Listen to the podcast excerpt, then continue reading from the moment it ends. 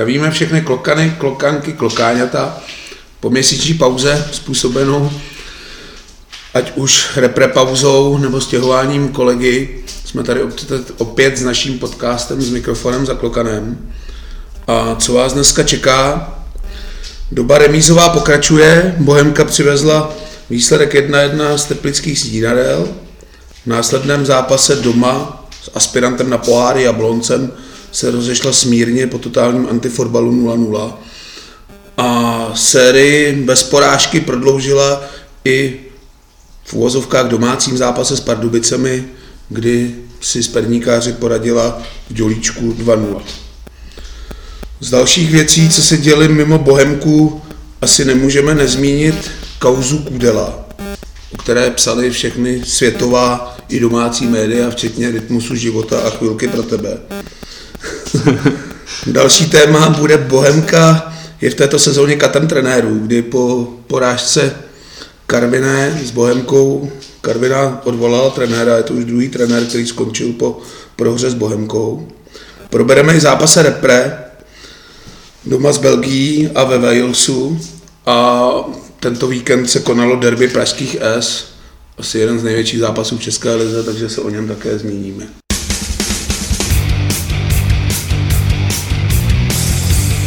Po nevídané třízápasové šňůře v této sezóně pro Bohemku bez porážky, kdy po dvou remízách a vítězství nad Karvinou odjížděla do teplických Stínadel, kde se nám historicky úplně ne moc daří. A čekalo se, zda se odpíchne tabulce vzhůru nebo ne.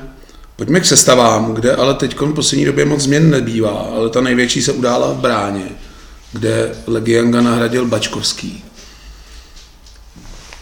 Moc tomu kroku nerozumím, abych řekl pravdu. Patrik Legian chytá poměrně spolehlivě, jestli byla snaha, aby si Bačkovský zachytal, tak je občas těžko říct.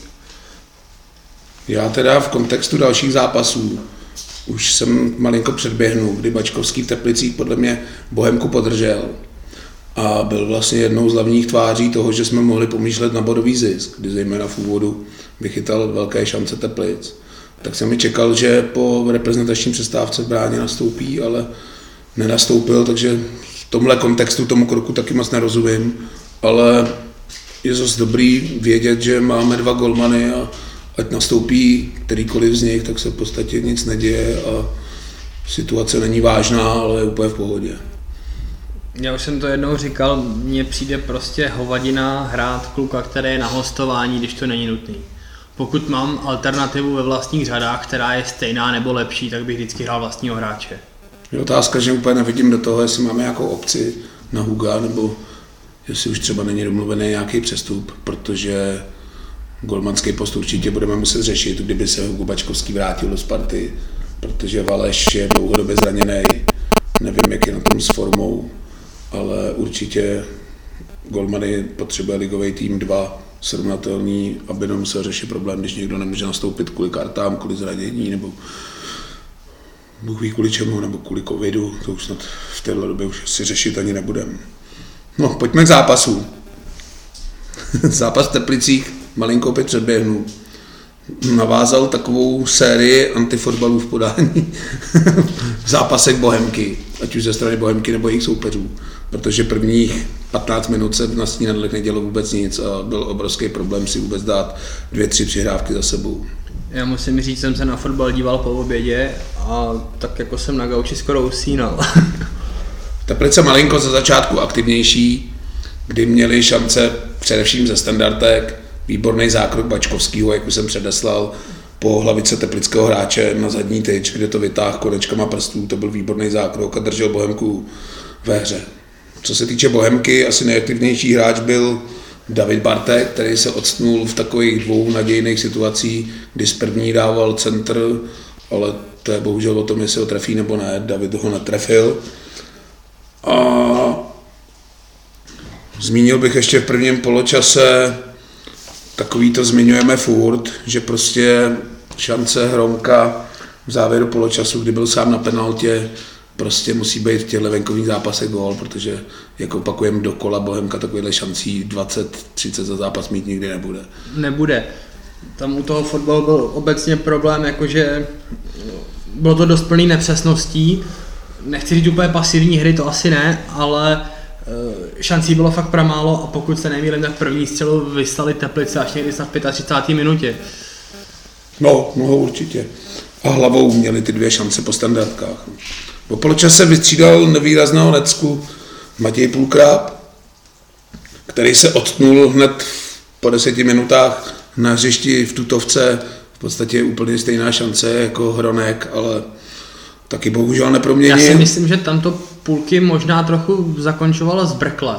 Bylo to vlastně v záklonu levačkou, zleva mu tam dobíhal spoluhráč, možná o něm nevěděl, těžko říct, jestli si křiknul nebo ne, ale možná to bylo fakt jako zbrklý a ukvapený.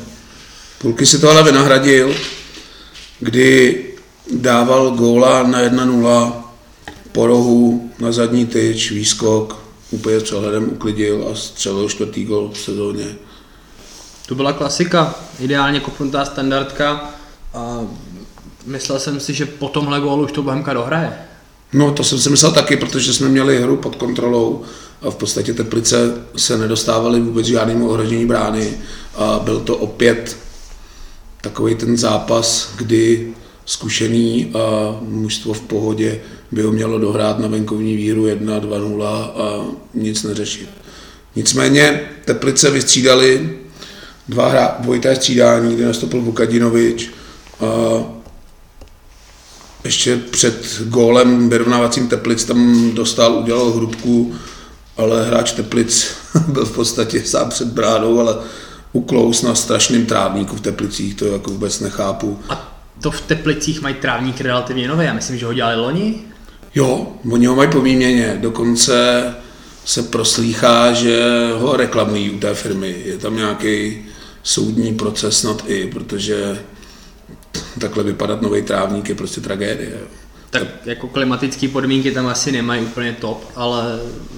Úplně top, ale myslím si, že třeba v Liberci jsou ty klimatické podmínky ještě horší a ten trávník tam není a Teplice s tím nemají problém poprvé. I minulou sezónu, když si vezmu, na čem tam hrála Slavie, jo, to je tak to prostě nemělo s ligovým trávníkem a srovnatelný s trávníkem. No. Jakoby je po výměně a je tragédie, že vypadá takhle. To můžeme si stěžovat na trávník v Dělíčku, ale myslím si, že je tak o dvě třídy úplně jinde než nový trávník Teplic. A to dostává na prdel jednou tolik, protože tam hrajou dva týmy. No, ale říkám, Teplice běží nějaká reklamace, nevím úplně přesně, to zase tak moc nesleduju, jak to dopadne, ale vím, že jsem slyšel, že ten trávník reklamovali a že probíhá reklamační řízení. Ale pojďme teda k vyrovnávací brance Teplic.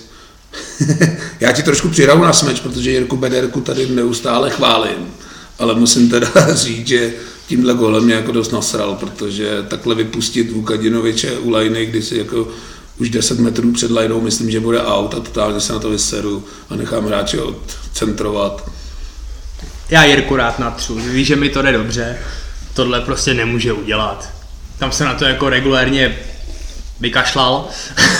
No, klidně řekni vysrál. No to prostě nemůže udělat. Vukadinovič tam prošel naprosto lacině a ten balon do vápna, který pak skončil v bráně, to už... Jo, tak tam byl hráč před prázdnou bránou. V podstatě to uklidil z malého vápna hlavou do prázdné brány.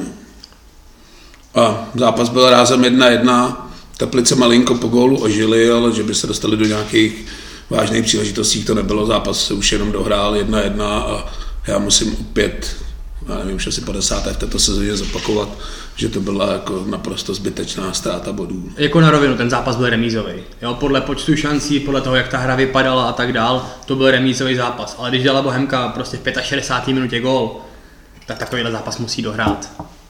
Jo, Teplice jsou podle mě nejvíc nebohej mančaft z ligy v tuhle chvíli. Remízový zápas bych řekl nula nula, ale prostě když jdeme do vedení, máme ještě předtím, já nevím, dvě, tři tutovky, tak prostě máme vést dva nula a úplně v klidu to dohrát, zvlášť proti Teplicím, který jako některak nekoušou a jsou, jak už si tady říkal, jeden jako z nejubožejších manšaftů v lize, no, to bohužel, ačkoliv jsem rodák patnáct kilometrů od Teplic Litvínova, severočech, tak jako Teplice jsou v téhle sezóně strašidelný a podle mě budou mít co dělat, aby se vůbec zachránili. Zmínil to mimochodem i trenér Klusáček, nevím, jestli nás poslouchá, ale i po tomto zápase říkali, že to je prostě ztracený, ztracený dva body a že to prostě tyhle ty zápasy, když my neumíme vyhrávat, tak prostě pak ukazují na to, v jakých polech tabulky se budeme pohybovat, protože říkám, opakuju to už v minulém díle, jsem to říkal, prostě mít v této sezóně o tři, čtyři vítězství víc, tak jsme prostě úplně někde jinde a nedohráváme sezónu jen z povinností, ale hráme o poháry. Je to tak.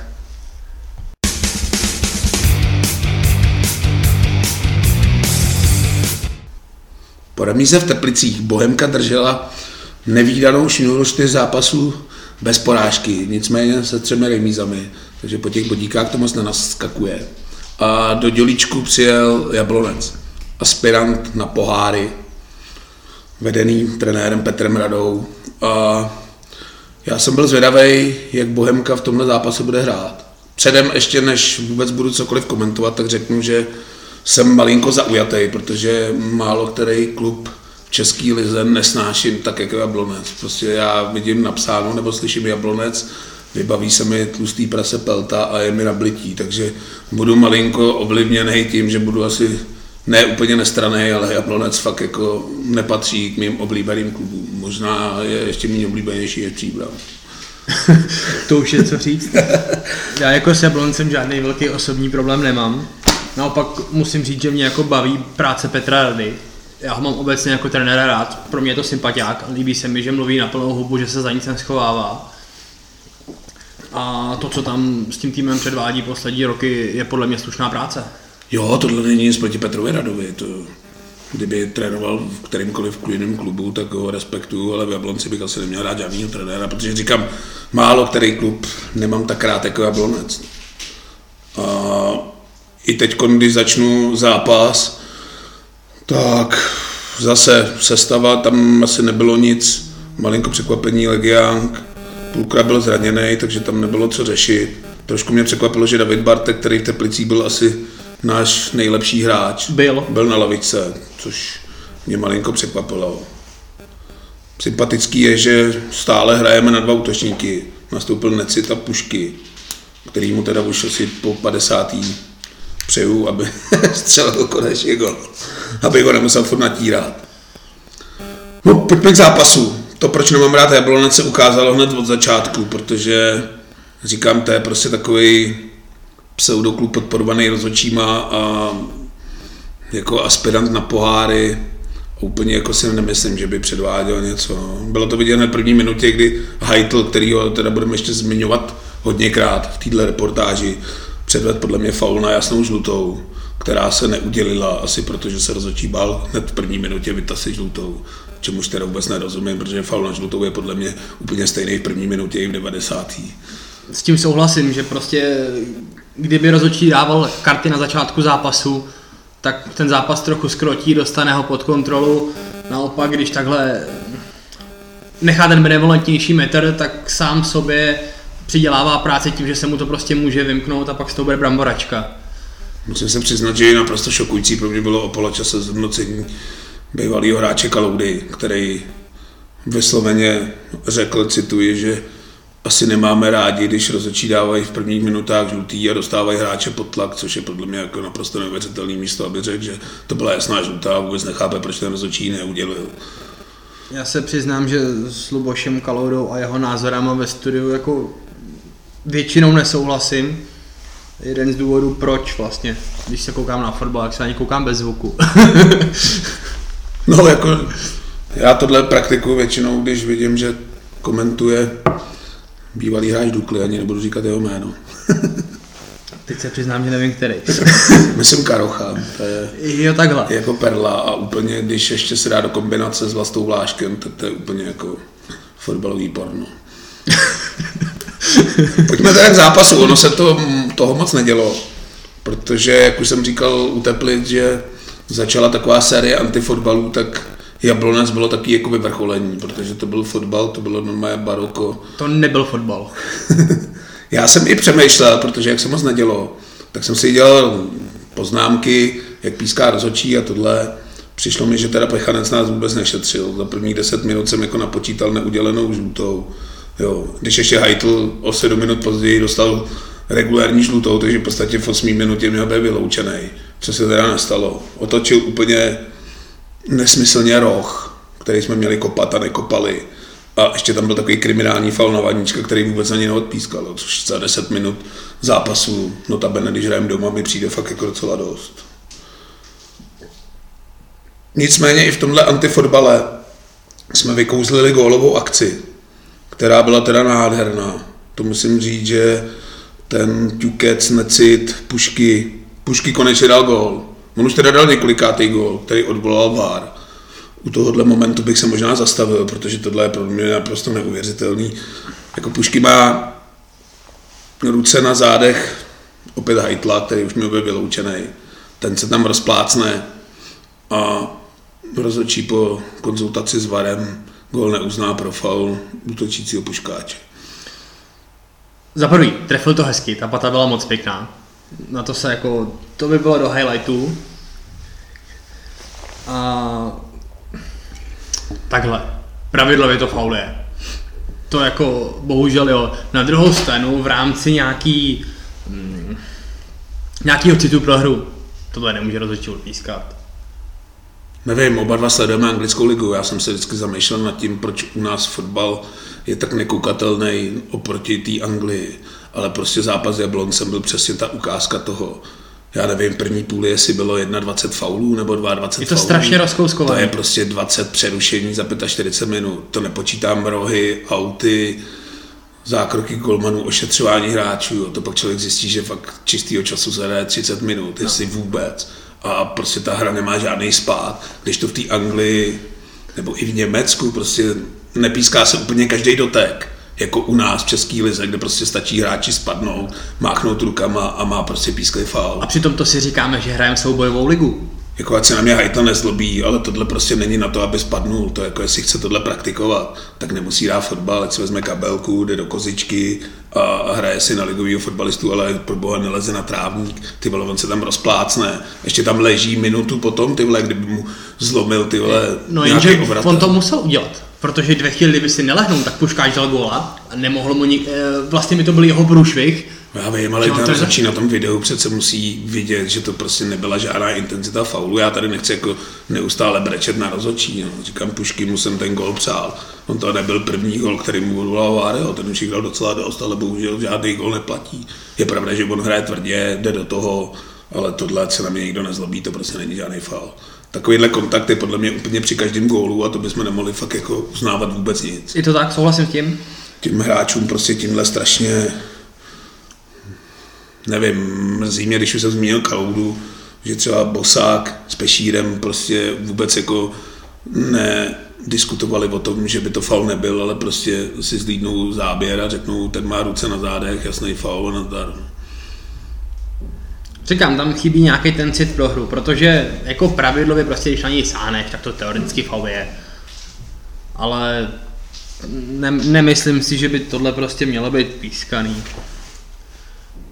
Bo, bohužel si myslím, že to ten zápas i jako dost ovlivnilo. Za prvý, kdyby Bohemka vedla, tak jsem musel začít hrát trochu fotbal. To je věc jedna. A určitě Jablonec by musel hrát dopředu, protože asi nepřijel ztratit body na Bohemku, protože i když teda nevím proč, ale stále má to cíl, že bude hrát poháry, aby zase vypadnul někde v Bosně na nějakým dozestavěným stadionu, ale to je druhá věc. No. Říkám, je dobrý se do těch pohárů dostat, ale úplně Jablonec jako nevypadal v dělíčku, že by byl nějaký aspirant na pohárovou Evropu. No. Ne, to rozhodně ne, tam přijeli spíš jako vykulený kluci.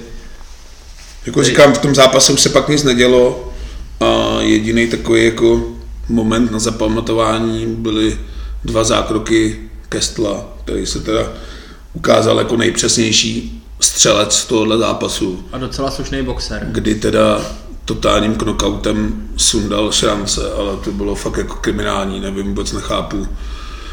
To jsou přesně ty situace, kdy podle mě má vstoupit do hry V A R a prostě udělit jasnou červenou Červená kartu. Červená karta. Se Bavili mě... jsme se o tom spolu, než jsme začali nahrávat. Když už tam ten V A R je a odvolá gól, tak se musí vrátit i k tomuhle tomu. To byl prostě úder pěstí do obličeje. No hlavně ten úder měl asi tak milionkrát větší intenzitu než Puškáčevo faul na Hitla. No jasně, a já ani ne, nepodezírám Dana Kestla z toho, že by ho napál úmyslně, ale, ne, prostě, to... ale prostě tohle je rána do obličeje.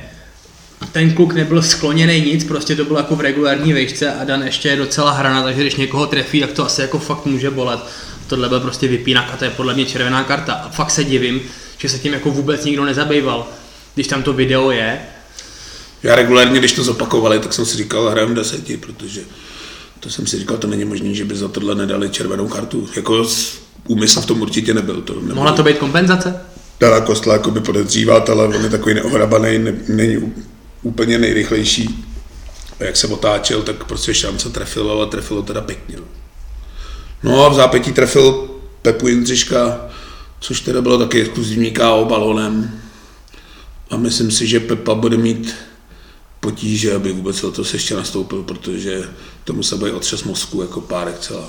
No rána to byla solidní, ale Pepa je teda jako fér, že to dohrál, protože po této bombě, že se zvedl a dohrál zápas. No, kluci říkali, že už byl pak malinko dezorientovaný, že v kabině jakoby vykládal malinko nesmyslné věci, že to bylo až jako vtipný, ale že byl úplně jako v rauši.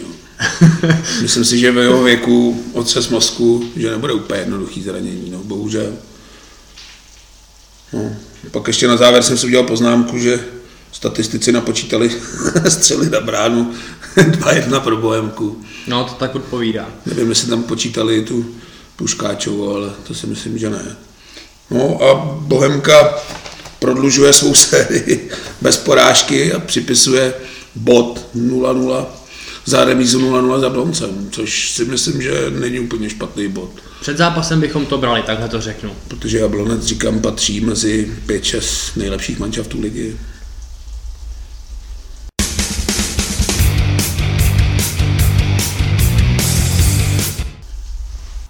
Bohemka v zádech s pěti zápasovou šnůrou bez porážky, což je takřka nevídané. Nepamatuju od covidového závěru loňské sezóny, kdyby jsme takovouhle šnůru měli. Neměli. Nastoupila v uvozovkách v domácím zápase v Dělíčku proti Pardubicím, který, jak všichni asi víte, Dělíček využívají v nájmu a hrajou tam své zápasy. Chápu, že pro někoho, zejména pro média, Českou televizi, to mohlo být jako zajímavost, ale my všichni, co víme, odkud vítr fouká, tak Bohemka je prostě v Dělíčku doma a nic na tom nezmění, ani když si ten stadion pronajmou Pardubice. Já si myslím, že pro Bohemku tohle byla velká výhoda, protože sice se říká, jako, že hraje se bez diváků, že se mažou výhody domácího prostředí, na druhou stranu pořád je to trávník, na kterým hraješ každý týden, znáš tam prostě každý drn, víš, kde je jaký bordel u lajny. Myslím si, že prostě domácí trávník je prostě pořád výhoda. Nevím teda, jak to bylo s přípravou, jestli si, jak se nakropí třeba, jestli si určovali Pardubice, nebo jestli to šlo podle Bohemky, ale myslím si, že prostě tohle je domácí utkání navíc, který je pro Bohemku výhoda.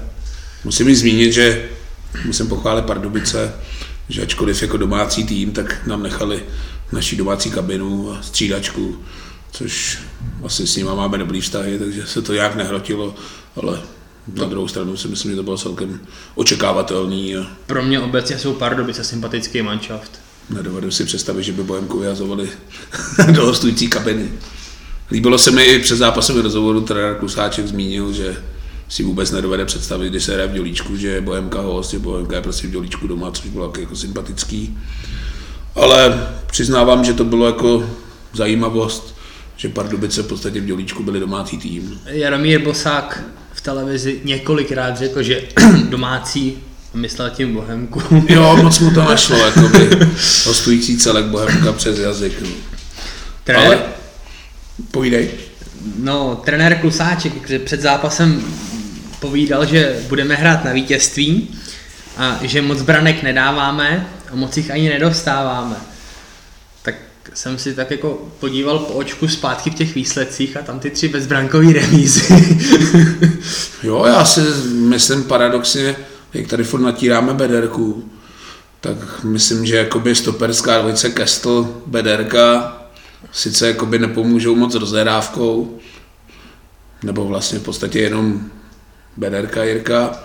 Jo, je to vidět i v přípravě týmů, který jakoby nechávají takovou já tomu říkám Bricknerovou pas, kterou vymyslel na Holandsko, na Japa Stama kdysi na mistrovství Evropy v Portugalsku, že jakoby týmy nechávají hodně rozehrávat Kestla, který teda úplně do rozehrávky moc není. Jo, jo, mám to tady v poznámkách, že Pardubice se o to snažili vlastně celý první poločas, tam to jako bylo zřejmé, že prostě chtěli, aby všechny balony rozehrával Dan Kestl. Ještě k těm stoperům teda proti Pardubicím jsme šli se třemi stopery, což byl zajímavý tah a myslím si, že dost dobrý tah. Jo, rozestavení tři pět dva vyloženě, teď už můžeme říct po zápase, bylo je jedním z hlavních jakoby ukazatelů toho zápasu a Pardubice to asi moc nečekali, bych řekl. Těžko říct, to Pardubice čekali. Pojďme teda k sestavám. Já jsem teda nečekal, že v základu nastoupí Osmančík. Tak to jsem nečekal ani já. Půlky je zraněný, tam to bylo jasný, ale Necka podle všeho v pohodě, nebyl v základu. Tak na druhou stranu, ta sezóna z pohledu Bohemky se zdá, že je zachráněná. A v podstatě na vršek tabulky je daleko, takže nehrajeme v podstatě o nic, tak kdy jindy vyzkoušet mladíky v mančaftů. Tak je fakt, že Osmančík je rychlostní typ hráče. Možná to byl záměr trenéra Klusáčka, že by mohl trochu větrat pardubickou obranu, přece jenom Necka není úplně tahovej typ. Malinko tohle je smůla pro Vojtu Nováka, který právě v těchto zápasech mohl nastupovat od začátku a mohl ukázat, co v něm pořádně je. Mohl dostat příležitost, bohužel se zranil, ale musím teda, když už jsem na klep Vojtu, tak Vojťas se uzdravil, ačkoliv to vypadalo, že to bude do konce sezóny, tak už teď normálně trénuje, ten natržený sval se ukázal jako starší zranění, takže deportovaný hráč z Lína mu kotník jenom poumožnil, takže Vojta by měl být v zápase v Ostravě už k dispozici, uvidíme, jestli bude pokračovat trend Usáčka ve zkoušení malých hráčů a jestli se do sestavy dostane. Když už jsme u těch zraněných, v sestavě nebyl David Bartek, čeho se ukázalo, že po zápase s Jabloncem se projevilo zranění, že má zlomenou lebeční kost, nebo? Nevím co přesně, ale je to potom souboj, jak se tam trefili hlavami, tak... No a sezónu v podstatě dohrál, což je asi pro Bohemku velká ztráta. To je skoro fatální ztráta, protože Barťas byl poslední zápas nejlepším hráčem Bohemky. Těch zranění je teda teď hodně. Pepa Jindřišek, jak už jsme říkali, s otřesem mozku se asi taky nebude potýkat úplně dva, tři dny. Já si taky myslím, to je konečná teda pro letošní sezónu. Hmm. Pojďme k zápasu. Na začátku se zdály aktivnější Pardubice, který kombinovali a docela... Neměli teda žádnou výraznou šanci, ale byli určitě v úvodu lepším týmem. Tam ze začátku Bohemka, tuším, že Čalůstka kopal standardku, po které vznikl závar, kdy Dan Kestl neodkopl balón a jenom včasné vyběhnutí Patrika Legianga zabránilo nějakému většímu problému. To jako, myslím si, že takhle na začátku zápasu si dělá takovýhle zbytečný problémy. Je to zbytečný prostě. Úplně to na začátku zápasu vypadalo, že tam ty fotbaly, Bohemky, všechny televizní ještě shodou okolností budou pokračovat. Ale tuhle situaci teda zlomil, musím říct, že moc ho nechválím často, Liovina, ale ta šajtle na Puškáče, to bylo něco neuvěřitelného. Pušky šel sám na bránu, hráč Pardubic. No, já bych právě teda neřekl, že šel úplně sám na bránu, já si myslím, že to bylo dost jako nešťastně, ten balón ho jako spíš jako vyhnal ven, že přebíhlo jakoby u kraje vápna a tam došlo teprve k nějakému tomu kontaktu. Řešíme tady často penalty, ale u týhle si myslím, že byla celkem jasná, byla to spíš taková jako nešikovnost a naivita. Nešikovná, ne, ne, nešikovná penalta, tam David Puškáč šikovně toho obránce, tuším Čihák to byl, tak ho šikovně jakoby křižoval, nechal si branknout o nohy, jako faul. Z pardubického pohledu zbytečnej, ale penalta jasná. No, penalta jasná. No a nastal kritický okamžik. Kdo půjde? Penalta Bohemky. Pro mě teda překvapivě Pušky si ji vzal. Možná nabuzený už gólem proti Jablonci, který mu neuznali. A už to chtěl konečně asi protrhnout. Říká se faulovaný hráč, že by penaltu kopat neměl. Podle mě to je teda jako pravidlo nesmyslný, ale proč ne? Ale Pušky teda s přehledem penaltu proměnil. Utáhl to za tyč. Kopl to krásně, to byla úplně s klidem kopnutá penalta, takhle by to mělo vypadat. Našli jsme penaltového střelce? Uh, jo. Doporučuju příští zápas, kdybychom kopali penaltu a Pušky náhodou nebyl na hřišti, tak okamžitě střídat a poslat ho tam do kavať a má formu na penalty. Ne, tak za prvý jsme protrhli nějakou sérii zahozených penalt, to je věc jedna, za druhý Pušky dal konečně góla, naposledy dával góla se Slováckem někdy v lednu, v únoru to bylo. Já jsem mu strašně přál, říkám to tady v každém díle, když Pušky nastoupí, že mu strašně přeju gól, ať ho tady furt drbu. Připomínám furt šestnáctigolového střelce, co zmiňoval Martin Hašek, ale doufám, že Pušky tímhle gólem konečně mu ho neodebral V A R, nebo nějaký faul, nebo rozhodčí, takže by se mohl nastartovat, já budu jedině rád. No a chvíli po tom gólu přišla asi klíčová věc celého zápasu. Jo, tím se asi ten zápas zlomil, červená karta Proska, kdy trefil, myslím, Schumachera. Schumachera trefil do obličeje. Do hlavy. Já jsem si vzpomněl na zápas Rangers Slavie, který teda dneska ještě později budeme taky probírat. Ale my nejsme se šívky, takže Šumy po krátkém ošetření vstal a zápas v pohodě dohrál. Já si nemyslím, že to byl úmysl. Určitě ne. Stejně jako, stejně jako ta penalta byla nešikovnost, tak i tady si myslím, že to byla prostě nešikovnost toho hráče. Buď tam má jít hlavou nebo tělem do toho souboje, šel tam nohou. Já si myslím, že Tyla Schumacher dokonce jako ani moc netrefil. Ale je to prostě hráč za svou nohu zodpovědný a vzhledem tomu, že měl metr osmdesát vysoko, tak červená karta jako bez debat. Červená úplně bez debat, to říkám, tam nemusíme stejně jako u Dana Kostla, co jsme říkali předchozí zápas, hledat úmysl nebo neúmysl. Teda aspoň doufám, že tohle hráči jakoby ani v hlavách nemají, že by tohle chtěli udělat úmyslně, ale prostě je to nebezpečná hra a vypadalo to fakt strašidelně. Ale říkám, v porovnání se šívkama si myslím, že Šumej normálně hrál, ani jsme na hřišti nezačali nahánět Evertona, že bychom mu řekli, že je fucking guy. Jo, normálně jsme pokračovali bez nějaký křivdy a takhle to asi má být, prostě faul, červená a co dále jako řešit. No. Ale tímhle se ten zápas zlomil, protože Pardubice po tom, co inkasovali z nešťastný penalty a pět minut na to vyloučení, si myslím, že pro ně byla velká rána. A to pak ještě měla přijít rána třetí. Já bych za první poločas chtěl hrozně pochválit Romana Květa, mě se v tom zápase strašně líbil. Za prvý zkoušel střelit ze střední vzdálenosti, což je prostě pozice, která mu e, sedí, má ránu výbornou, čím víc bude střílet, tím líp, prostě on to tam jednou spadne, že jo. A i se mi líbilo pozičně, e, velkou plochu hřiště oběhal, ten jeho akční rádius byl jakoby velký a ze záložní řady Bohemky mi přišel nejvýraznější, fakt se mi líbil. Mně se Roman Květ líbí i posledních pár zápasů hodně, myslím si, že to je jeden z nejlepších hráčů Bohemky. Nevím, jestli mu malinko neprospělo tím, že se z kraje přesunul malinko doprostřed jakoby na tvůrce hry. Ale Roman Květ v posledních zápasech podle mě hraje výborně, jen aby mu to vydrželo. Aby nevyhasnul, jo, přesně takovouhle formu mýval Petr Hronek, který teď se teda potýká s výpadkem formy a je takový nemastnej, neslanej, spíš špatnej, ale jako Roman Květ teď hraje výborně. Myslím si, že i tvoří hru Bohemky, ono říkáš nejlepší v záloze, ale ono v té naší záloze se teď úplně nepotýkáme, že by všichni hráči měli formu, no, ať už je to zraněním a kdy nemůže hrávat Sek. A říkám, už zmiňovaný Petr Hronek formou neoplývá, takže Roman Květ to vzal na sebe a jen tak dál hraje teď fakt výborně.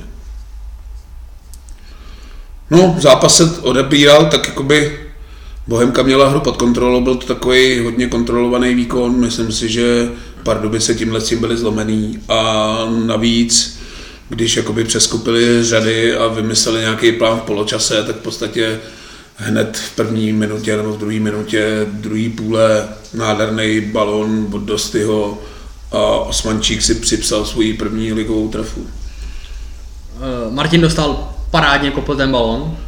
Na to, že se u toho musel pěkně zakroutit, tak to krásně podsekl na Čechra, Pavel Osmančík měl jednoduchou úlohu. Bylo to fakt asi po půl minutě, takže veškerý plány Pardubic mohly jít do kytek a to byl jako definitivní hřebíček.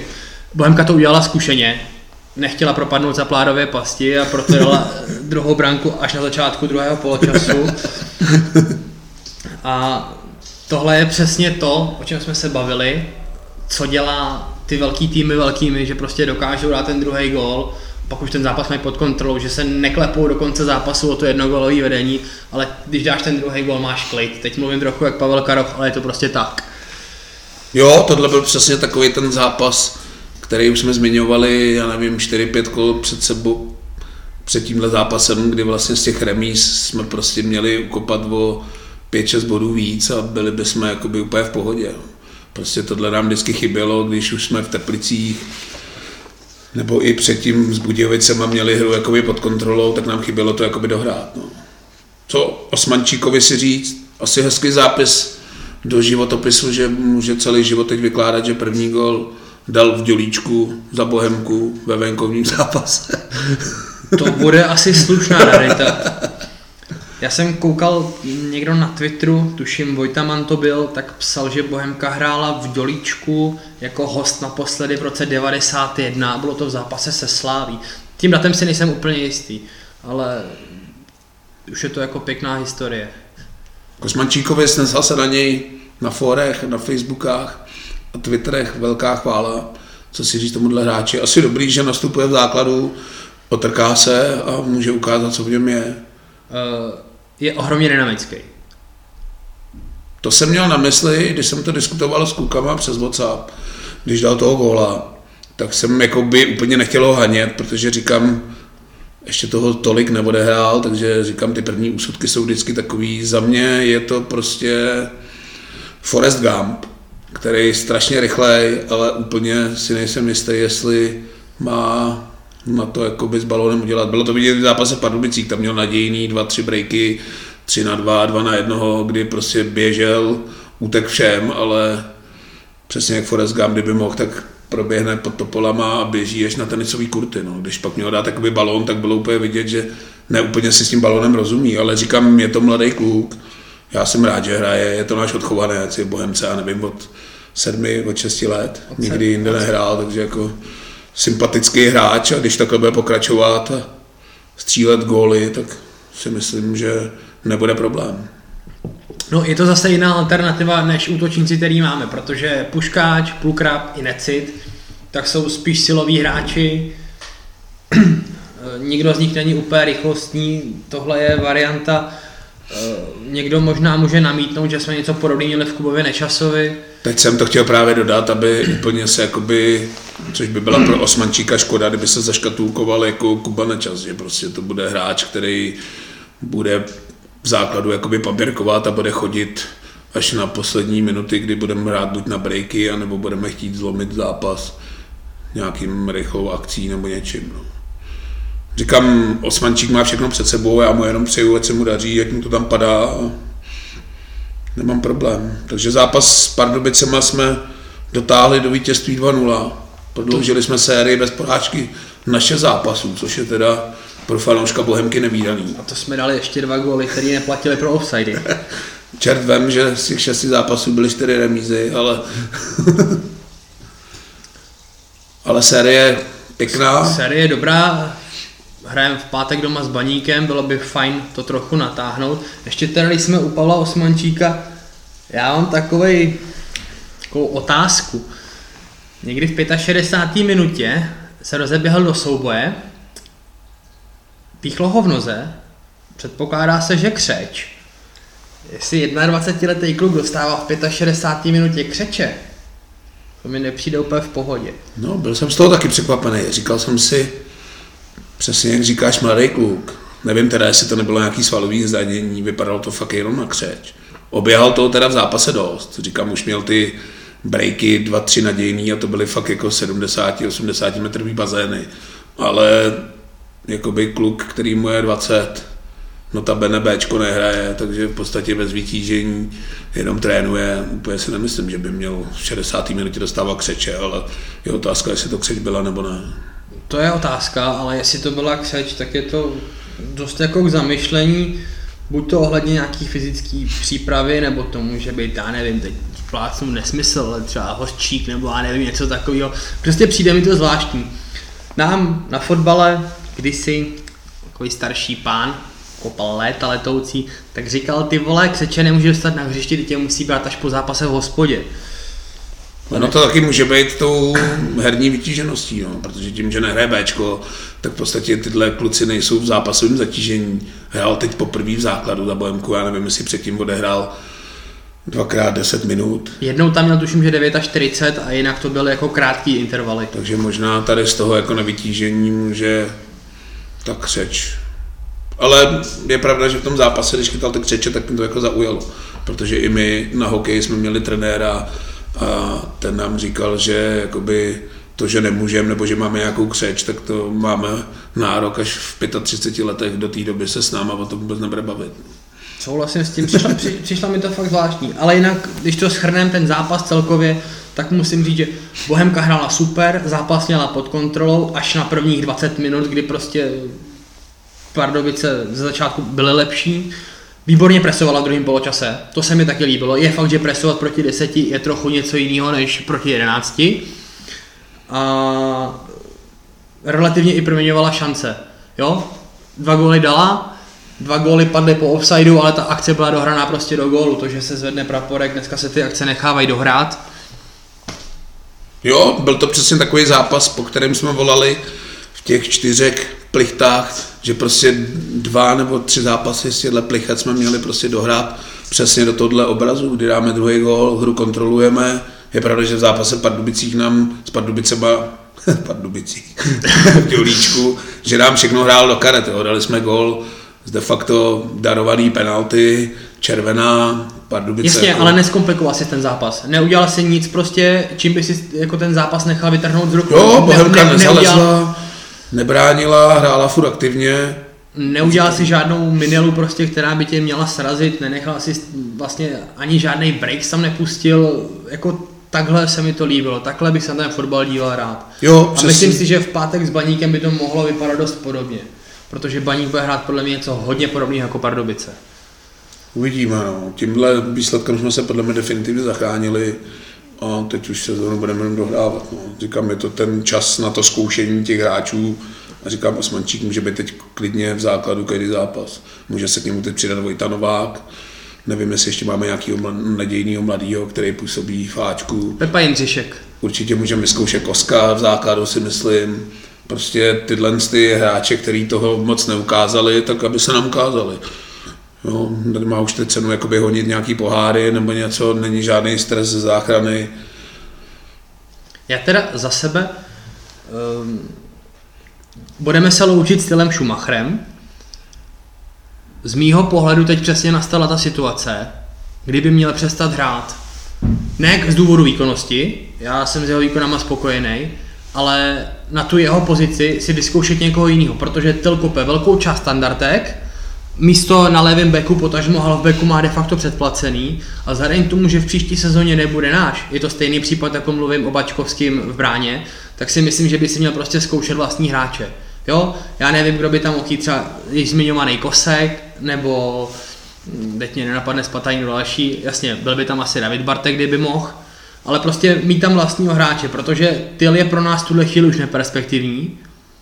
Nahoru už asi nemáme moc kam vylízt, jestli vylezem o místo o dvě, tak to bude super a dolů tam už je taky takový polštář, že by si neměla spadnout, takže přesně teď si myslím, že už nastává to období, kdyby si měla zkoušet vlastního hráče a vymýšlet nějakou alternativu do budoucna, protože letní příprava bude asi zase dost zajímavá.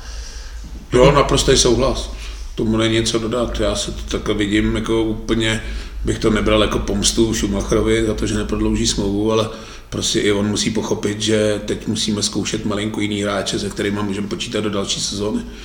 Ty lovy můžeme popřát hodně štěstí a mít ho třeba na lavice, kdyby se něco stalo, protože těch zraněných máme hodně, takže si myslím, že stejně na lavice bude, protože tam není koho jinýho dát, ale přesně, jak jsi říkal, nastal čas na zkoušení a otrkávání hráčů, který toho tolik neukázali, aby se ukázali, jestli s nima Bohemka může příští sezóně počítat nebo ne. Přesně tak.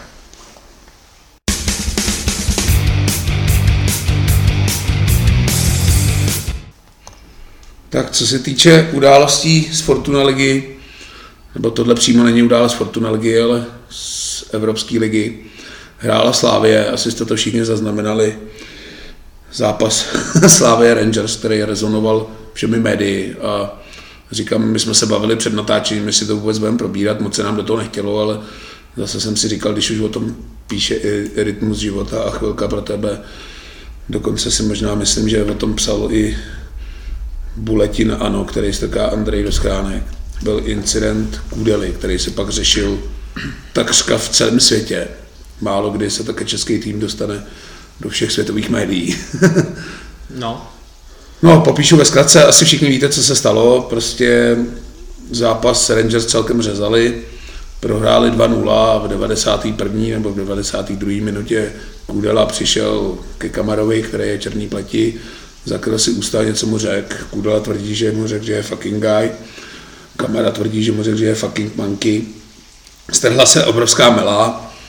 Zápas se pak ukončil, Slavie nebyla vpuštěna třicet minut ze hřiště do kabin, pak se stal ještě snad údajně incident v tunelu, kdy Kamara měl napadnout Kudelu. No a pak už to jelo. Nevím, jestli chci začít. Uh, dobře, začnu od začátku. Za prvý, uh, Ondra Kudela se na to v tuhle chvíli měl vysrat. Zastavu dva nula, chvíli před koncem, prostě úplná zbytečnost.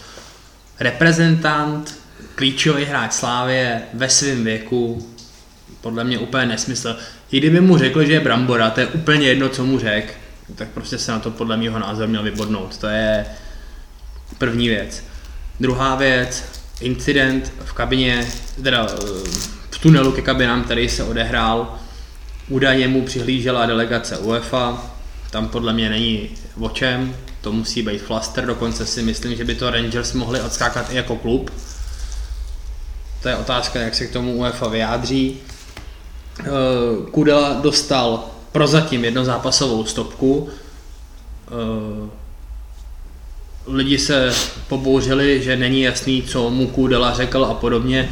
Jednozápasový flaster za mě v tuhle chvíli zcela v pořádku, protože pokud mu řekl i to, že je kretén, idiot, hovado, to je úplně jedno, co mu řekl a přiznal to, v tu chvíli je to nesportovní chování a ten jednozápasový trest si myslím, že je úplně adekvátní. Myslím, možná bych řekl, že pokud mu neprokážou, jakože asi nemá jak, že ho rasisticky urazil, tak že nějaký ten zápas navíc ještě možná dostane, protože ačkoliv tady těch sprosťáren mezi hráči padá na hřišti běžně poměrně dost, to víme všichni, to si nebudeme nic nalhávat, tak uh, jsem ztratil nit. Uh,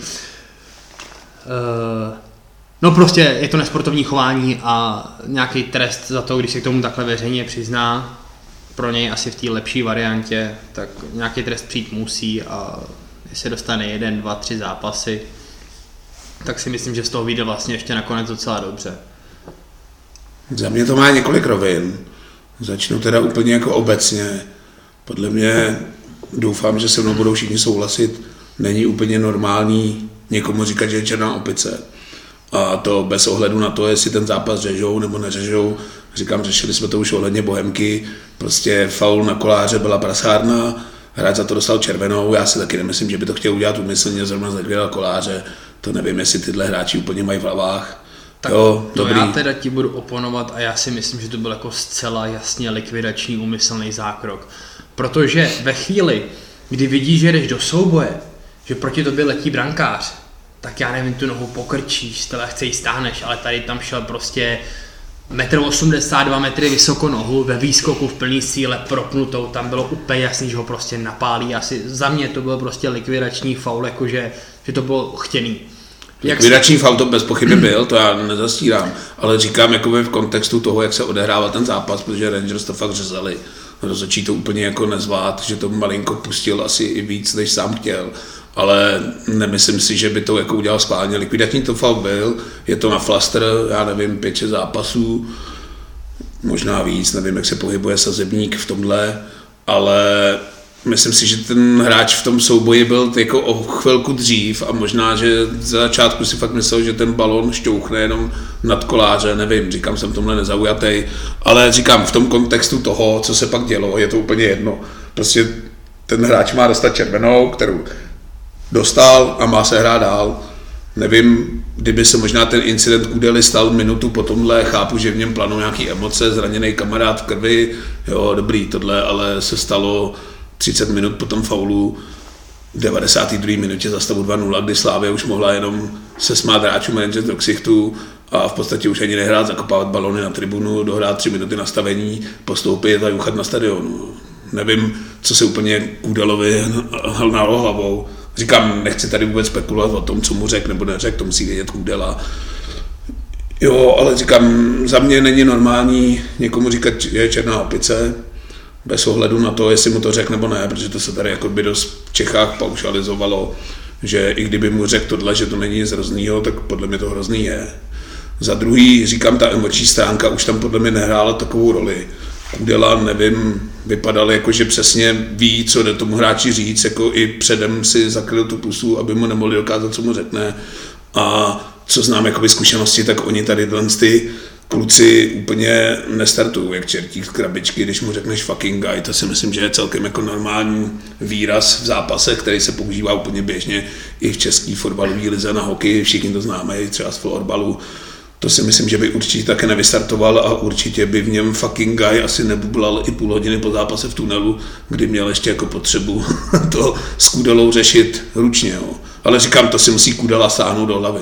Mě na tom případu jakoby šokovala, nebo šokovala, překvapila nejvíc ta reakce jakoby ze strany slávistů, kdy to začali jako strašně podle mě hrotit po tom zápase. Já si ani nemyslím, že by to úplně vyhrotili Rangers, ale jako třeba reakce Jardy Tvrdíka, který začal tweetovat každý dvě minuty. Jo, mně přišlo, že video proti rasismu natočil snad ještě, když čekali na trávníku, až je pustili do kabiny.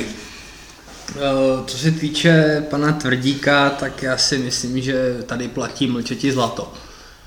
Protože jeho aktivita na sociálních sítích je na člověka v jeho postavení podle mě hodně vysoká a zbytečně vysoká. Jako z mýho pohledu si myslím, že to bylo i taky jako přiznání viny, jo? Že nevím, kdyby mu Kudela fakt řekl, že je fucking guy, tak prostě to oznámím, že mu řekl, že je fucking guy a už to jako by dál neřeším. Jo? Tam ještě bylo neuvěřitelný, ještě unikla nahrávka, nevím teda, jaký mají úplně kamarádský vztahy ve Slavii, ale úplně jako nevím, co má druhý golman Kovář za kamarády, že jim pošle hlasovou zprávu a oni v podstatě obratem ruky pošlou do médií. Dneska se platí za všechno. No já vím, no, ale je to takový divný, no, kde v podstatě jakoby přiznal i to, že mu to Kudela řekl, no, ačkoliv Jarda to pak otočil, že je to důkaz toho, že mu to neřekl, no, nevím, no, říkám, pak úplně tomu asi nepřidali slavistický fanoušci, kteří se vyfotili před stadionem se světlicema a jakoby s nápisem, teď nevím, co tam přesně bylo, že kamera, opice je, nebo něco takového. Že, že negr, myslím, a to je no, jedno. Což mimochodem ještě, co se týče hráčů tmavý pleti, tak tohle je podle mě ještě větší urážka než zasraná opice. Ale říkám, další rovina, kterou jsem úplně nepobral u tohle případu, je pro mě absolutně skandální, jo, repre, reprezentaci, kterou budeme řešit za chvíli. No to že, vlastně plynule navážeme. Že v podstatě jakoby na tiskovce, kde má Jarda Šilhavý jako oznamovat sestavu, tak v podstatě deset otázek z jedenácti je na to, jestli Jarda Tvrdík pustí Kudelu do Walesu. To je pro mě naprosto skandální, nevím, proč vůbec by se měla jako reprezentace ptát Jardy Tvrdíka, jestli Kudela někam může jet, prostě toho hráče dominuju a jede, když nemá žádný trest, jako nevím, úplně jsem to nepochopil. A jako vyprávění Jardy, že se bojí, že ho zatknou na letišti, proto mu dá bodyguardy, to nevím, jako k čemu by mu za první bodyguard pomohl, kdyby ho tam přišla policie zatknout, tak asi může mít bodyguardu klidně dvacet, ale nebo nevím, jestli nevím, jestli Jarda Tvrdík nějakou tu, myslím, že tak drogoví díleři v Kolumbii, kdyby si brali bodyguardy a nemuseli se bát začení, myslím, že by tohle uvítali, ale pro mě naprosto skandální řešit vůbec, jestli hráč, jako jestli ho klub pustí. Jo. To si myslím, jestli není na nějaký trest od UEFA, prostě, prostě klub ani nemůže bránit nominovaným hráči v účasti na utkání. Hmm, To nevím, jak to je, když to vemu třeba na hokej, tak kolikrát se stává, že kluby z K H L prostě nepouštějí hráče na reprezentační srazy. Tady Kudela byl, ještě do toho vlastně nároďák měl problém díky té covidové situaci, že vlastně hráči z Bundesligy snad nesměli do Čech. No nakonec se to vyřešilo, že směli, ale by... vím, že Já se to tam myslím, vyřešilo. Že ten zápas proti Belgii, takže nemohli hrát Schick a spol, protože by museli do karantény. Teď nechci, nechci mást, ale myslím, že to bylo tak, že hráči... Ne, tam se to řešilo v Anglii právě, že nebudou moc hráči z Německa, protože Anglie je považována za nějakou nebezpečnou zemi, konec konců i Čechy, co se týče covidu, a že by museli postoupit karanténu při návratu do Německa, ale myslím, že pak nakonec dostali nějakou výjimku. Úplně jsem to nesledoval, říkám, bylo to zasněný tou hysterií okolo Kudely. Nevím, každopádně okolo toho vzniklo úplně jako dle mýho názoru zbytečný teátr a víc bych se v tom asi neštoural. A... No já taky teď jsem chtěl na závěr říct, že prostě tohle mě úplně jako musím říct, že sere, jo. Protože říkám, člověk se třeba těší na zápas Arsenalu Slavie a v podstatě po výkopu zaplaví Facebook příspěvky a fotky z toho, že ten klečel, ten neklečel, teď ten má radost, že ten neklečel, druhý má radost, že tam ty klečeli. Jo, nevím, úplně bych jako... Z mýho pohledu se tady z toho už stalo prázdný gesto. Nevím, co to říkám, já nejsem tmavý pleti, takže se nedovedu jako vžít asi do situace těch kluků, který chtějí klečet, nevím, v Anglii se klečí před každým zápasem.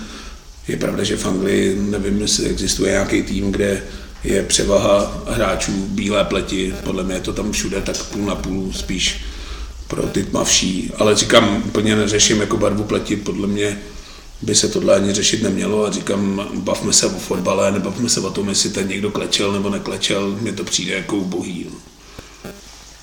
Tím bych to uzavřel a zůstal bych... No, říkám, nechtěli jsme se o tom úplně bavit, ale říkám, byli bychom asi jediný médium, který to nezmínilo, podle mě o tom psala i Mateří Douška. Tak pojďme k té reprezentaci, byla reprezentační pauza. Naši hráli dvojzápas s Belgií a ve Walesu. Kvalifikační. Ještě Estonci tam byli, tuším, ne? Jo, ještě Estonsko. No, ale tak to nestojí za řeč, to byl dobrý zápas. No, vzniklo taky takový jako halo po remíze z Belgií, kdy všichni naší reprezentaci vynášeli do nebe. Myslím si, že asi dobrý bod. Bod dobrý a já musím říct, že mě současná reprezentace baví. Jak my jsme spolu léta chodívali na nároďák, vlastně prakticky na každý domácí zápas jsme spolu chodili a to byla i tragédie třeba se Skotskem, když jsme si pamatuju v Edenu, to byl jako těžký nefotbal, otrpěli jsme si toho fakt hodně a pak už nás to přestalo bavit. Poslední dobou musím říct, že mě repre baví. Jo, tak repre se podle mě teď veze na té vlně euforie těch slávistů, kteří si tu pohodu z klubu přenášejí i do reprezentace, přijde mi, že ti malinko nakazili i tu kabinu těch hráčů, takže... Jo a hlavně tam je super v tom, že máš nějaký jádro, dejme tomu, že třeba ze Slávie, pak tam jsou hráči jako sou, Souček a Coufal, který odešli ze Slávie, mají tam nějakou tu vazbu, jakože ten systém, ty návyky, že oni to znají a teď Slávie, která nemá útočníka, tak najednou tam místo, místo já nevím, Pecla plácnu, tak tam vepředu běhá Patrik Schick, což je prostě útočník evropského formátu. A najednou to jako dohromady to dává smysl a fakt se na to dá koukat, je to super. Jo, souhlasím s tebou, že po, já nevím, deseti, osmi letech se na reprezentaci zase dá koukat a myslím si, že remíza z Belgií konečně už se neřešilo Česko jenom ohledně rasismu, ale taky, že jsme v podstatě obrali o body za mě favorita na vítězství, ať už na euru nebo i na mistrovství světa, protože Belgie je top mančaft evropský v této chvíli. Belgie je top, já teda jenom přiznám se, že žebříček FIFA, kde figuruje na prvním místě, tak pro mě jako úplně nedává smysl. Já jsem o tom psal analýzu někdy, já nevím, asi před půl rokem, tak jsem počítal. Němci za poslední čtyři roky tak v kvalifikacích ztratili dohromady dva body.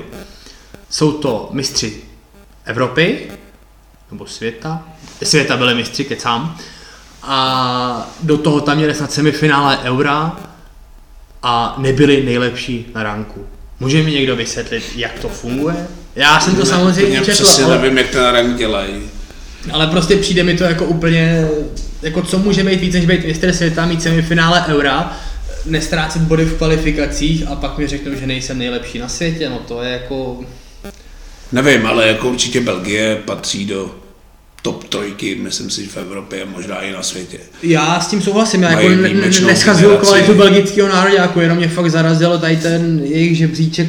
A navíc je nutno připomenout, že to nebyla plichta z takovej, kdyby nás Belgie mlela a my jsme z nějaký náhodný akce vyrovnali, my jsme v tom zápase byli jako by i herně kvalitní a přinejmenším vyrovnaný soupeř Belgie. Možná si dokonce dovolím tvrdit, že jsme možná mohli vyhrát, kdyby nám trochu přálo štěstí.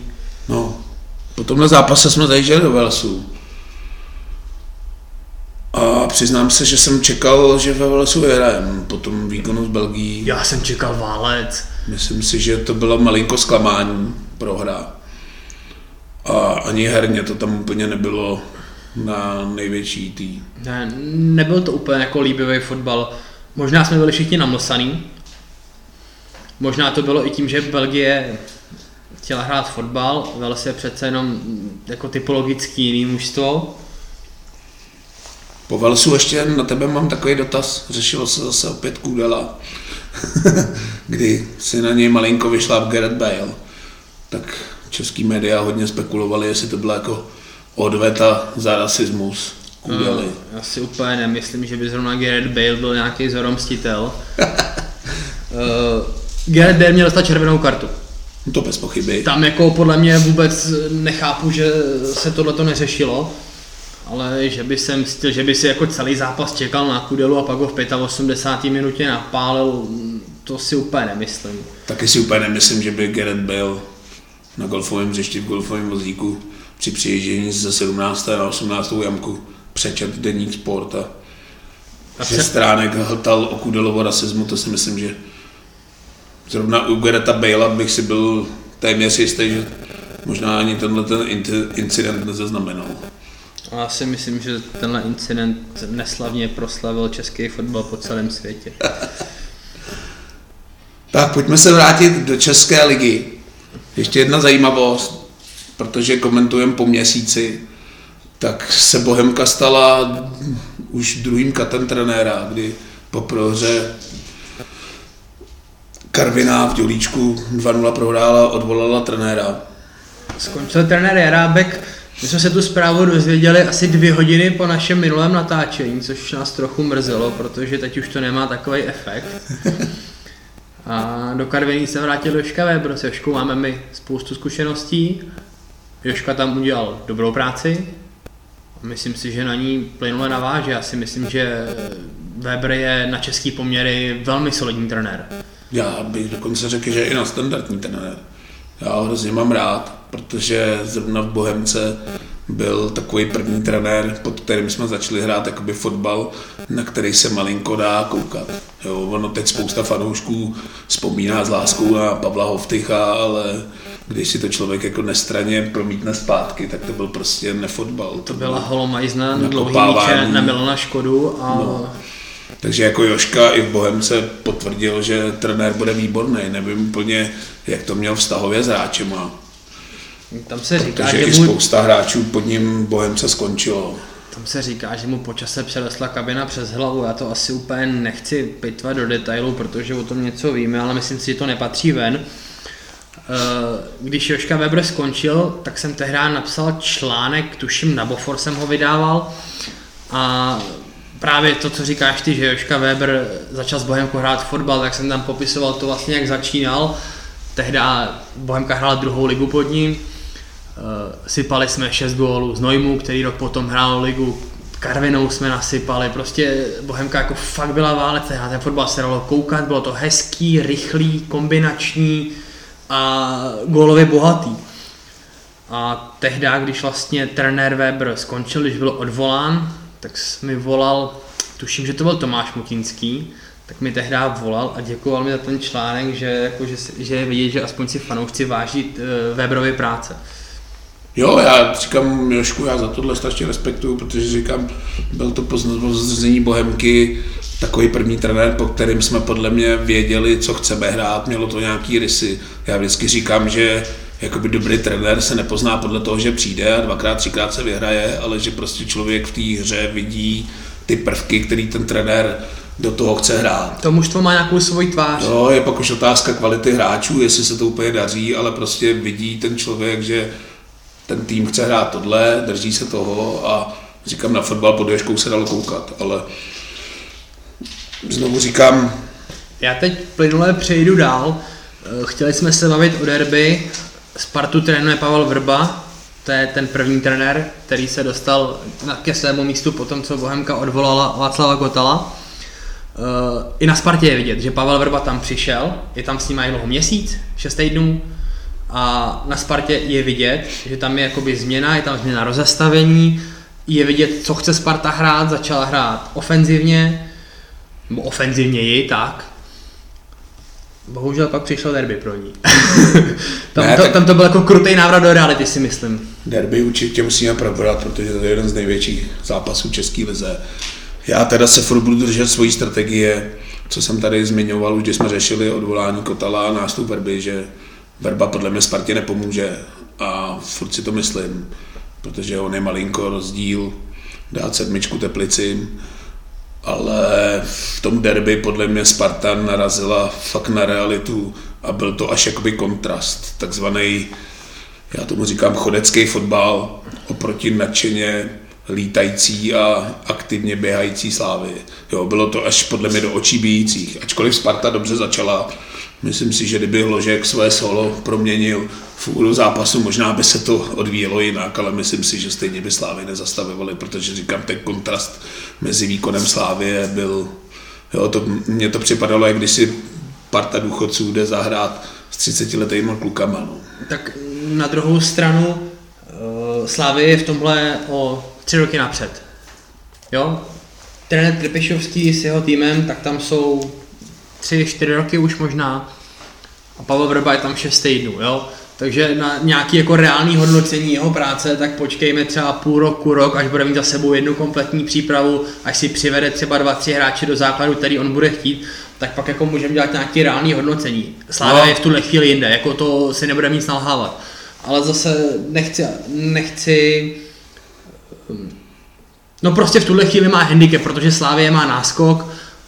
Když bude Sla- Sparta pracovat koncepčně, nebude tam zase nějaký výbuch potom, až se jim nepovede první předkolo Evropské ligy. Fungovat nebude, nevím, tam podle mě chybí ten, jak tady furt tepeme Jardu Tvrdíka, tak musím říct, že jako ředitel klubu si myslím, že se úplně jako moc neplete do práce Tepišovskýmu a za začátku, když tam byl ještě Honza Nezmar, tak si myslím, že tuhle hráčskou politiku si tam dělali oni. S Jardou se v podstatě řešili jenom peníze, jestli tenhle hráč je možný ho přivést za tyhle prachy nebo není. A jinak podle mě měli volnou ruku. Jinak tohle si myslím, že ve Spartě úplně fungovat nebude, že by si Verba přivedl, koho bude chtít. A na tvoji otázku, že budeme řešit za rok, tak si myslím, že Vrbovo odvolání budeme řešit tak po pátém, šestém kole příští sezóny, až Sparta skončí druhá nebo třetí, vypadne v nějakém předkole s nějakým s Rozgradem třeba. Mančaftem a v podstatě v prvních pěti kolech uhraje tři plichty a Verba půjde. No. Bohužel, říkám, Sparta by musela ten tým obměnit a musela by být trpělivá. Já tady tomu úplně nerozumím, vždycky, když se bavím se Spartanama, tak oni mi říkají, že Sparta nemůže vypustit jednu, dvě sezóny, protože prostě pro ní je priorita, že musí vyhrávat tituly. Jo, nevím úplně, kdy naposled Sparta vyhrála poslední titul, ale myslím si, že kdyby ty dvě, tři sezóny obětovaly, tak neskončili o moc hůř, než skončili i v Reálu, když se tvářili, že to neobětujou, ale říkám, já už jsem to říkal, když Tepišovský Když jsem to říkal v nějakém předchozí dílu, že prostě pro Spartu byla tragédie, že si tenkrát Tepišáka nechali utéct, jo, protože úplně, když se člověk podívá na Slávy, tak jakoby před rokem, kdo znal Holeše, jo, kdo znal Provoda, tadyhle ty hráči prostě nejsou nějaký jakoby multimilionový posily, který by chodili za sto až dvě stě milionů do Slávy. To prostě nejsou a tyhle hráči jsou podle mě teď top a do toho systému, co Tepišák prostě hraje, tak tíhle neznámých hráčů si podle mě ještě pár přivede. Jo, takže říkám, Vrbovi to přeju, určitě je vidět posun Sparty minimálně v ofenzivní části, kdy začala hrát malinko dopředu, ale říkám, pro mě byl šokující úplně ten kontrast. Jo, tady člověk si podobná proboda a vidí vedle něj plivajícího Boska dočkala, tak kontrast je prostě strašný. Jo. A říkám, jakoby Sparta v derby, který by měl být vyhecovaný, prohrává jedna nula, dobrý, dostali gól do šatny, takovej víceméně úplně nepřipravený. Jo, i když Holeš to teda trefil výborně, ale já nevím, jestli v druhý půli vůbec Sparta měla nějakou šanci nebo střelu na bránu. Já si snad ani myslím, že ne, že by jako nějak chtěli otočit ten zápas, nebo to oni asi chtěli teda, to jim nebudu zazlívat, ale úplně si nevybavím, jestli měli vůbec nějakou šanci druhý poločas. Já si myslím, že vystřelili tak jednou na bránu a to je tak všechno. Slávě tak to dohrála. Ten gol ten zápas možná dost jako zlomil a rozhodl, protože to byl šatňák a Slávě už to pak ve druhý půli kontrolovala. To je přesně takový to, že hrajou, co mi soupeř dovolí, tak v tomhle případě doplatilo. Slávě to kontrolovala stylem, ne, že by jako zalezla a bránila v bloku, ale prostě hrála aktivně a druhý poločas naprosto ovládla a Sparta vůbec neměla jako nárok. Protože to umí. A to je přesně to, že v tom má nějaký ten náskok. Který... Jo, říkám, Spartě je to první těžký, jo, prostě Slavia v laufu. Trošku jsem teda čekal, že Sparta malinko využije toho, že hráči Slavie budou mít malinko v hlavách tu čtvrteční odvetu s Arsenalem. Čehož ještě teda neušetřím, protože, jak už jsme tady zmiňovali, tak jsi velký fanoušek Arsenalu. Tak jak vidíš čtvrteční odvetu? Vyhrajeme tři jedna. Dodá góly. S Misrou, Lakazet a Šaka z přímáku. Já teda paradoxně nevím, jestli úplně tři jedna, ale myslím si, že Arsenal taky postoupí. Půjdu teda z kůží na trh, protože si myslím, že ta plichta jedna jedna, jak jsou teď všichni jako nadšený, že Slavie má výborný výsledek, výborný výsledek to je, ale úplně si nemyslím, že Arsenal je tým, který by jakoby řešil, jestli dá góla venku nebo nedá. Podle mě góla dají oba dva manšafty a pak se bude rozhodovat. No, Slavie zase v tom zápase na Arsenalu podle mě byl nejhorší výkon Slavie v pohárech, co jsem letos snad viděl. Bylo to možná daný tím, že začínali venku, nechtěli se úplně do ničeho hnát. Ale jako Arsenal, podle mě, kdyby byl v pohodě a ne v těch sáčkách, ve kterých je, tak dohrál půli dva tři nula a nebylo jako vůbec o čem. Přesně, Arsenal měl vyhrát čtyři jedna a mohlo být hotovo, nemuselo se tady vůbec řešit prostě, jak to dopadne v Edenu. Ještě je otázka o Arsenalu, těch nefotbalových věcí, tam se proslýchá, že hráči úplně nejsou stotožnění s tím, jakým Arteta dává nálož v novinách a po zápasových rozhovorech, že za prohry můžou hráči, nevím, jestli tohle se úplně projeví, ale myslím si, že tady v těch týmech se to asi tolik neřeší, tam ty hráči jsou profesionálové, kteří vyhrá každý zápas. No, hlavně pro Arsenal je to jediná cesta do poháru, protože...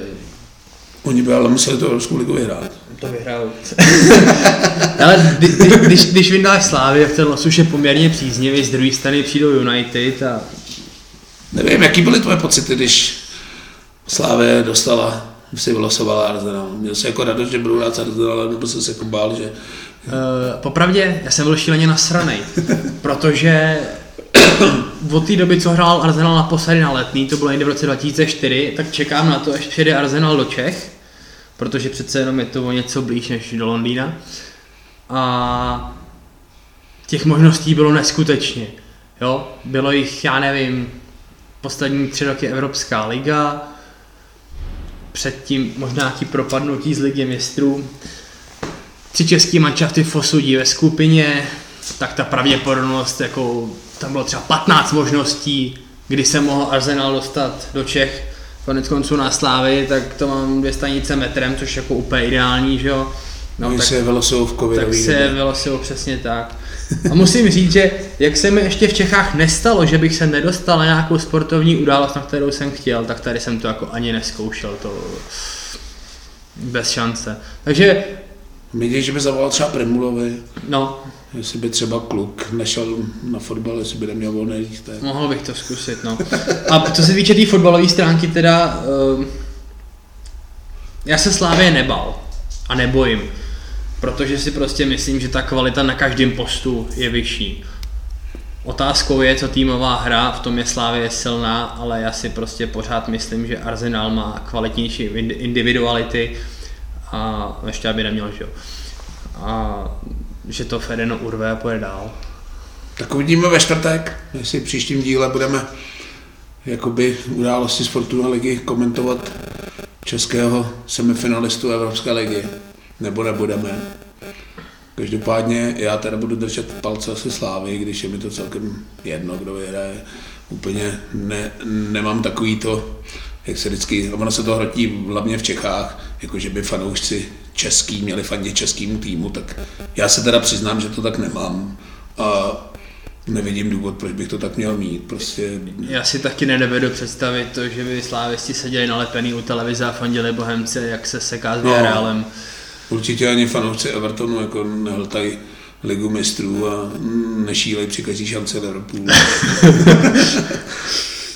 Takže říkám, to se přiznám, že nemám, ale jako malinko to asi Slávy budu přát přece, by to bylo hezký mít českýho zástupce v semifinále a navíc. Hlavně ten los tam je pak docela jako fajnový, tím neříkám jako, že Villarreal jsou ořezávátka, ale je tam Villarreal, je tam Dynamo Záhřeb, si myslím jako, že to je hratelná dvojice. Navíc ať kluci sešívaný budou koeficient a Bohemka to může zúročit v příští sezóně postupem slavným do poháru, což je jeden z mých ještě nesplněných snů, dostat se na pohárový výjezd s Bohemkou. Do Astany. Doufám, že už, no to mi úplně jedno, bych jel kamkoliv.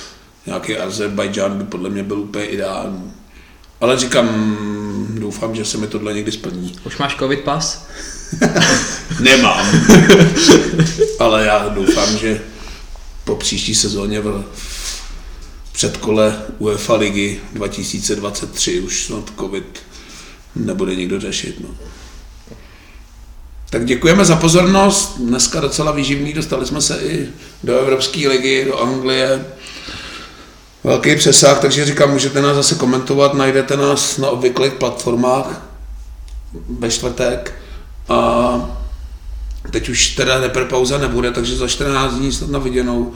Zvažovali jsme i, že bychom točili jednou týdně, nevím, jestli by to úplně bylo v našich časových možnostech, ale to když tak dáme vědět.